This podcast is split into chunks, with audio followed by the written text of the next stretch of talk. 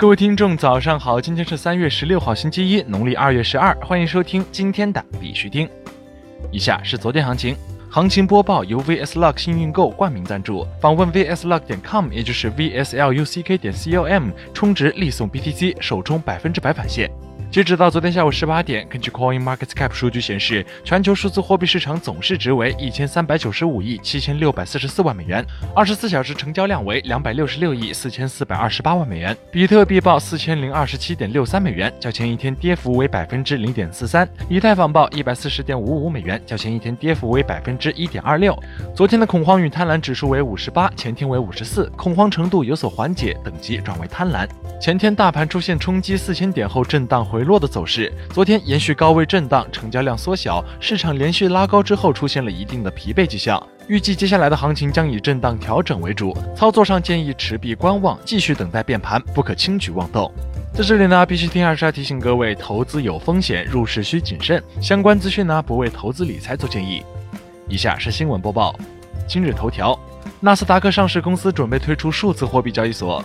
据 CoinDesk 消息，纳斯达克上市公司 Riot Blockchain 计划在美国推出受监管的数字货币交易所。该公司预计到2019年底，Real X 将最终在除夏威夷和俄亥明州以外的所有美国州开展业务，并且该公司声称已经在五个州获得了批准。加密数字货币社区平台将于本月上线。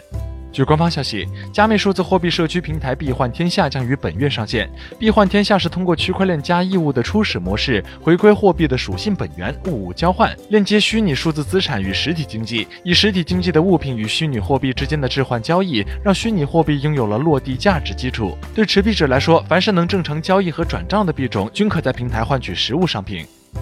国内新闻。广发银行澳门分行以区块链技术应用促银保合作新发展。据上海证券报消息，广发银行澳门分行以区块链技术应用促银保合作新发展，为澳门的智慧城市建设添砖加瓦。台湾将于明年十月推出基于区块链技术的数字身份识别证。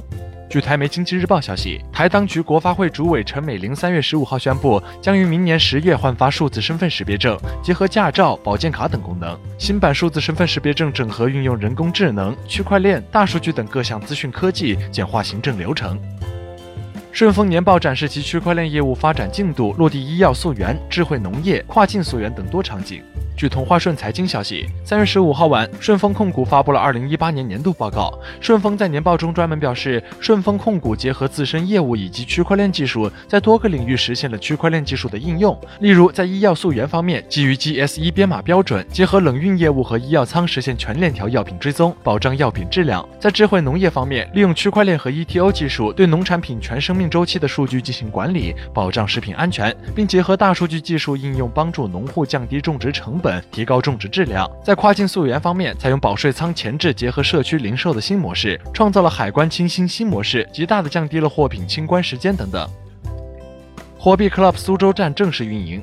据火币官网消息，三月十五号下午，火币 Club 苏州站揭牌仪式和 P Bank 上线仪式在苏州市东方之门开幕。火币 Club 苏州站致力于成为线下区块链行业交流和服务平台，汇聚和整合区块链行业苏州站点资源，深度对接火币生态，助力行业发展。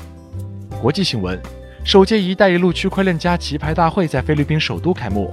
当地时间三月十六号上午十一点，由 Block Game、拓普链、B 报道主办的首届“一带一路”区块链加棋牌国际展会在菲律宾首都马尼拉正式召开。本次会议邀请了多个国家的企业机构代表出席，范围覆盖区块链、金融、房产、游戏等多个热门行业。会上，Block Game 创始人焦光明宣布中非友好贸易促进会正式成立，并现场为首批会员颁发证书。以太坊伊斯坦布尔硬分叉新进展，升级版本或将在十月上线。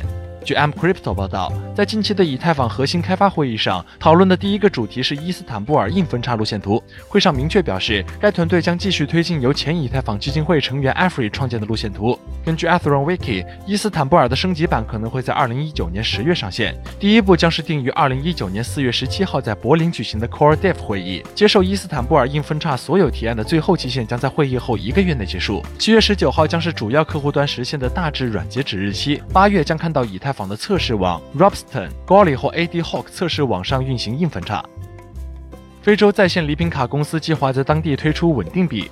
据 Sun News Online 消息，非洲在线礼品卡和加密货币兑换公司 Patricia Technology 宣布将在非洲推出稳定币。Patricia Technology 创始人 Hanno 在一份简报中表示，他非常满意非洲的技术发展以及非洲大陆对加密货币交易的开放态度。新西兰机枪案枪手曾通过 BitConnect 获利。据 CCN 报道，声称对新西兰枪击案负责的澳大利亚男子 Brenton Talon 透露，其曾涉足加密货币。Talon 称，在工作了一段时间以后，投资 BitConnect 并赚了一些钱，然后他用赚的这笔钱去旅行。据悉，BitConnect 是涉嫌庞氏骗局的数字货币项目，已在2018年初被关闭。好了，今天的必须听新闻播报就到这里。更多区块链资讯呢，请关注我们的微信公众号 b i x u t i n g 下划线，也就是必须听的拼音加上一个下划线。喜欢的呢，点赞收藏，记得分享给身边的小伙伴呢。最后呢，感谢各位听众的支持，祝大家度过美好的一天，我们明天见。